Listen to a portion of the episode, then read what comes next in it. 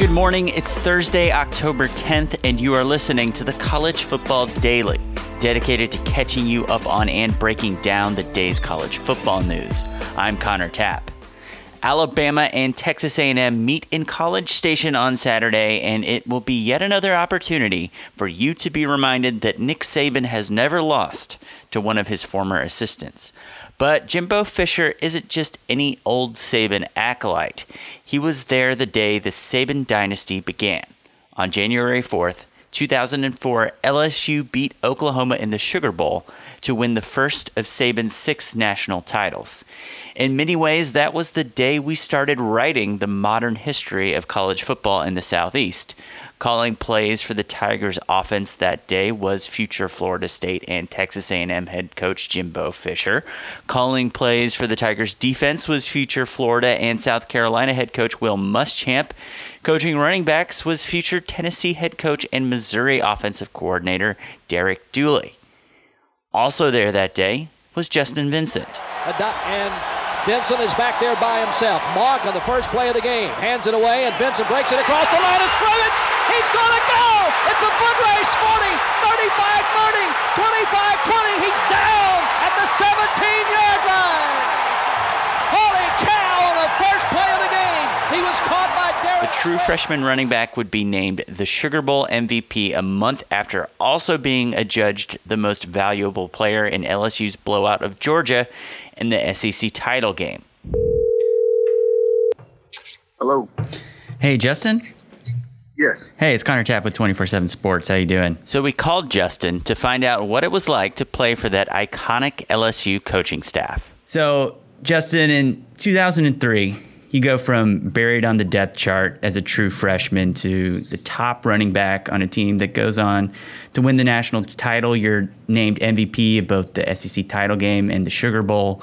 Clearly, you were physically ready for that challenge, but was there ever any point where you felt overwhelmed by the fact that suddenly hundreds of thousands of people were counting on a 20-year-old kid who maybe barely had time to figure out what his major was?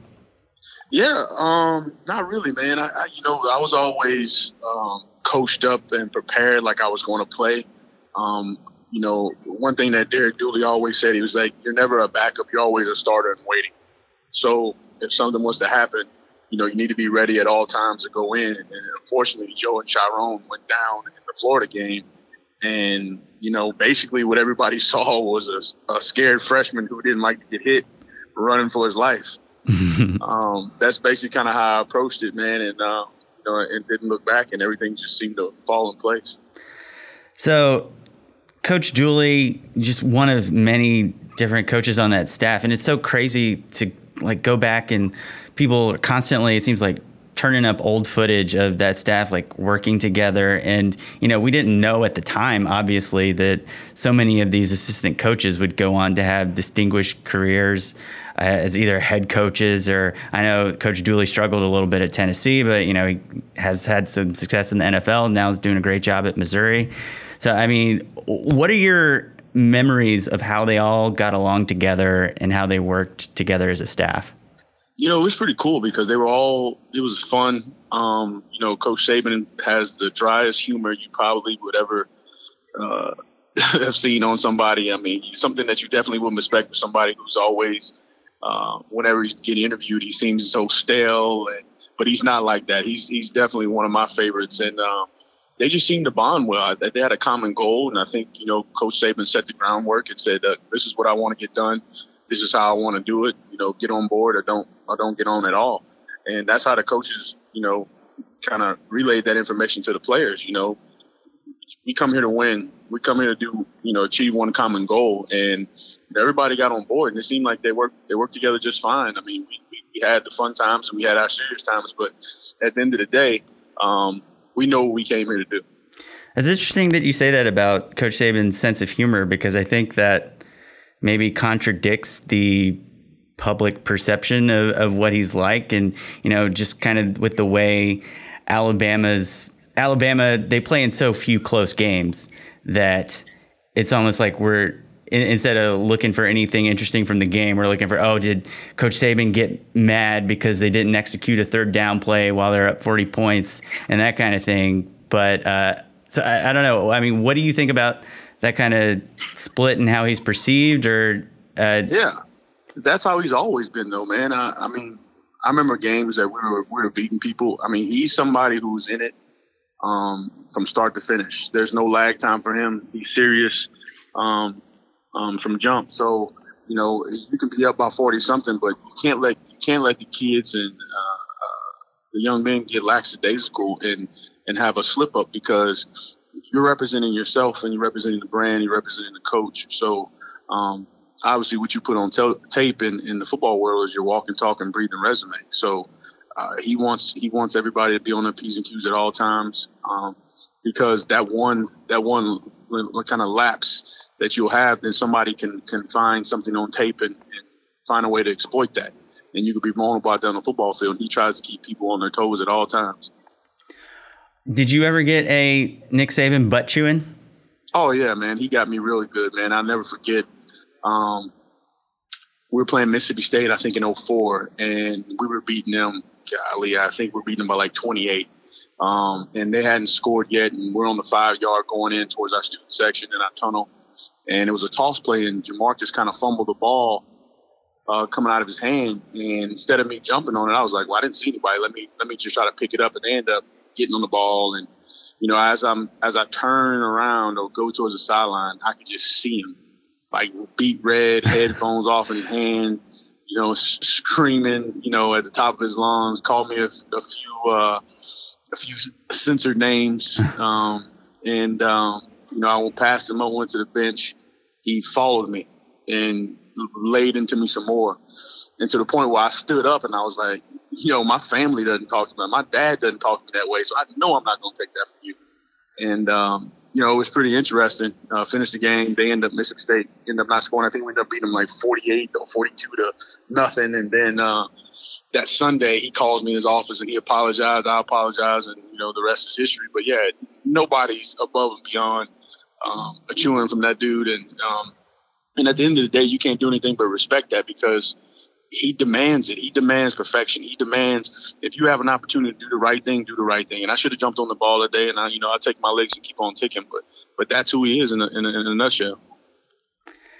So I know for several years after your playing days were done, you were an assistant director of player personnel at LSU, working with Austin Thomas, seen as kind of like one of the best in the business. What did you take from your playing days into that role? And maybe like how did your it's such a different time from when you were playing to the way all that works now in terms of the off-field recruiting stuff. So yeah. I don't know. How did that? Yeah. You know, kids these days, I mean, it's kind of, you know, I hate to sound like my mom or dad or your mom or dad, but they're different. You know, you got to cater to them. You know, you gotta love on them a little bit more. You gotta talk to them all the time. You gotta text them. You gotta tweet them. You gotta do all this stuff. You gotta send handwritten notes, and and you gotta love on them a whole bunch. And that's the type of thing. And for my playing days, you know, I'm playing against some unbelievable talent, and just knowing what to look for and knowing what LSU is looking for in a young student athlete. That helped me in my evaluation. You know, I did running backs at DBs, you know, helped out Coach Raymond, doing some things, trying to find some DBs that will fit best for us and running backs that fit best for us. It was just one of those things that's, you got to watch enough of it and see enough, but playing gives you kind of an advantage, in my opinion, where you can spot talent. I'll give you an example, like recruiting Devin White. He went to North Webster High School in North Louisiana, which is like one of the smallest schools in state Louisiana as far as competition-wise that you're playing. I mean, you're playing against kids that are really small, so you don't know what kind of talent he is. So when I'm watching him, I know he's a great talent. I'm not watching per se him. I'm watching the kids that's running after him. Mm-hmm. So, you know, to kind of gauge that. But then the kids like that you got to get them to come to camp so you can put them through your drills and see if they take your coaching and and if it's a great fit for the both of you guys. So, but that was probably one of the more challenging things, is just sometimes some of the kids that you recruit from these smaller schools, you just don't know because the competition level isn't at the highest, you know. So those are kind of the evaluations that become really tough sometimes. But, you know, at the end of the day, it worked out in our favor. Devin White won the Butkus, and we looked like like saviors, you know what I mean? So yeah, it's just tough sometimes. So your career as you went on, it my understanding is that your injuries kind of slowed you down a little bit. And I wonder how much you've been paying attention to the name, image, and likeness legislations that have been introduced in states across the country. And given that your window to kind of like make a lot of profit off of your athletic abilities maybe ended up being a little bit shorter than you would have liked for it to have been, does that kind of shape the way you think about that at all? No, not at all. I mean, because, you know, one thing about myself personally, I have zero regrets. I think I'm a firm believer, though I hate saying it, I'm a firm believer that everything happens for a reason. You're put in position. We're on the phone right now for a reason. You know, those things like that kind of play into how my everyday thinking goes. But when it comes to that, and with the way coaches getting paid the way they're getting paid, with this guaranteed money and these millions of dollars, personally, you know, I think there's no way they can justify amateurism. You know, the NCAA can make profit millions of dollars off of what you do, and you're risking life and limb. And when you're done, there's no medical, you know, like the NFL, when you finish, I think the insurance follows you for like 6 years, if I remember correctly with mine. You don't get that. So there has to be something, and mind you, this, I don't know what that can be, but there has to be some low-hanging fruit. If they can find all these rules and bylaws to for these crazy asinine rules sometimes, they can find a way if they take their time. They got until 2023 or 2024 to figure this thing out. Yeah, if this is something they really want to do, or they just want to fight it and just whatever. But that means they got to get off some of that money that they're holding on to, because we all know that's a billion-dollar corporation who considers themselves a nonprofit. So that's kind of the gist of it for me. You know, if they could find a way to cap this thing and say, hey, look, you can sell, you know, you can go sell your jersey, you get jersey proceeds, you can get a percentage of that, you can get, you can go do these sign-ins, but there has to be a cap, because it can't be to this bid more to saying if you come to LSU or go to Alabama or whatever it is, they're going to give you $1 million in your 4 or 3 year career there just so you can go do car commercials and all. It has to be something realistic. Right. Now, in my opinion, if they was to put something, you know, give you, say the cap is like $10,000 while you're there, or just for sake of conversation, you put that money in escrow, whether the kids graduate while they're there or come back to graduate, the money stays there until they get capped and gown in hand and diploma in hand. So the money sits there until it's done. But there's so many different avenues you can go about that. Some people don't like it, some people do. But personally, if I know I can walk to the bookstore and my jersey's selling for $100 and something and nobody knows where money's going, I think that's right. A problem. Do you think we're inevitably headed toward something where the players are getting compensated in some form or fashion? I think so. I think they'll get something. I don't, like I said, I don't know what it is, but I think, you know, it needs to be capped, because I know a lot of kids don't need the type of money when they're in school. You know, also teach these kids some financial literacy, so they know what to do with their money, because a lot of these kids unfortunately come from places where there's not a lot of money that's abundant. So I don't want them going out there and buying a bunch of BS and not giving themselves a fighting chance at financial freedom later on down the road. So I know when you left your role on the LSU staff, it was for the Tiger Athletic Foundation. Are you still involved with them? Correct. Or are you? Correct, okay. I am. Okay, and so what exactly do you do for them?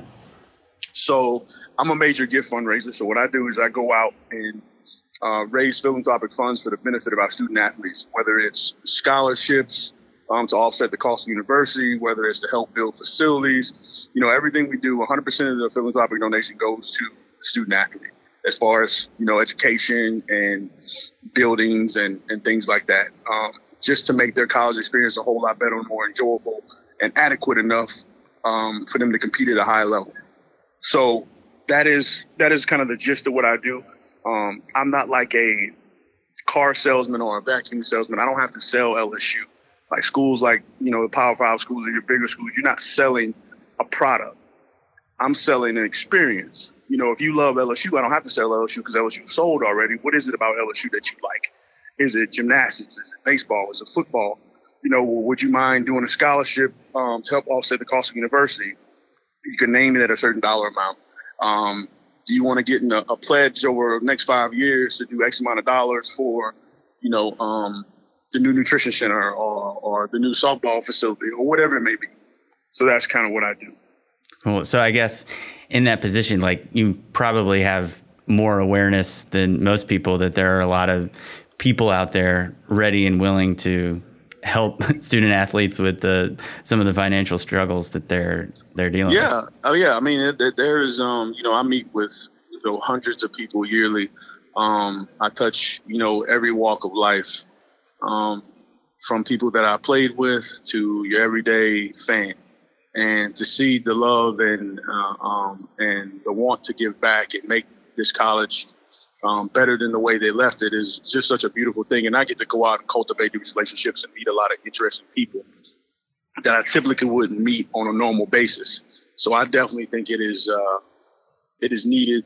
You know, people were up in arms, you know, whenever, you know, our facility was built, talking about the lockers and, you know, the money spent, but they don't realize, you know, at least some don't, the ones that aren't educated enough, they don't know that every dollar was philanthropically raised between myself and five other people that I work with.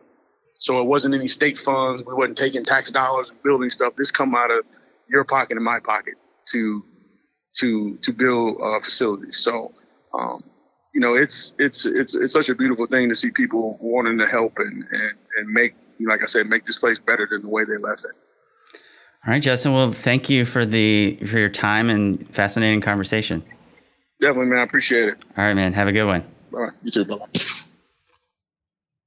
Alabama starting center Chris Owens is likely to miss the Texas A&M game on Saturday with a knee injury. According to 24/7 Sports Alabama reporter Charlie Potter, right guard Landon Dickerson has been shifting into the center position at practice, with junior Deonte Brown stepping into Dickerson's usual place in the offensive line. Dabo Sweeney reacted angrily to reporters texting him for confirmation that Trevor Lawrence had an MRI after the Tigers' win over Texas A&M in Week 2. Sweeney did end up confirming that Lawrence indeed had an MRI performed, but it appears that a bruise was the extent of Lawrence's injury. Miami head coach Manny Diaz announced on Wednesday that N'Kosi Perry will start at quarterback for the Hurricanes on Friday night against Virginia. Last week, Perry threw for 422 yards and 4 touchdowns in relief of Jarren Williams and helped Miami come back from a 28-0 deficit against Virginia Tech, although the Canes ended up losing 42-35. That's going to do it for today's episode of the College Football Daily. Our next episode will come Friday in the form of the audio version of the 24/7 Sports College Football Show, which you can watch in video form at 11:30 a.m. Central on YouTube, Periscope, or Facebook, featuring me, Trey Scott, Barton Simmons, and Josh Ayler. At the end of the show, we'll be making our picks for the biggest games of the weekend.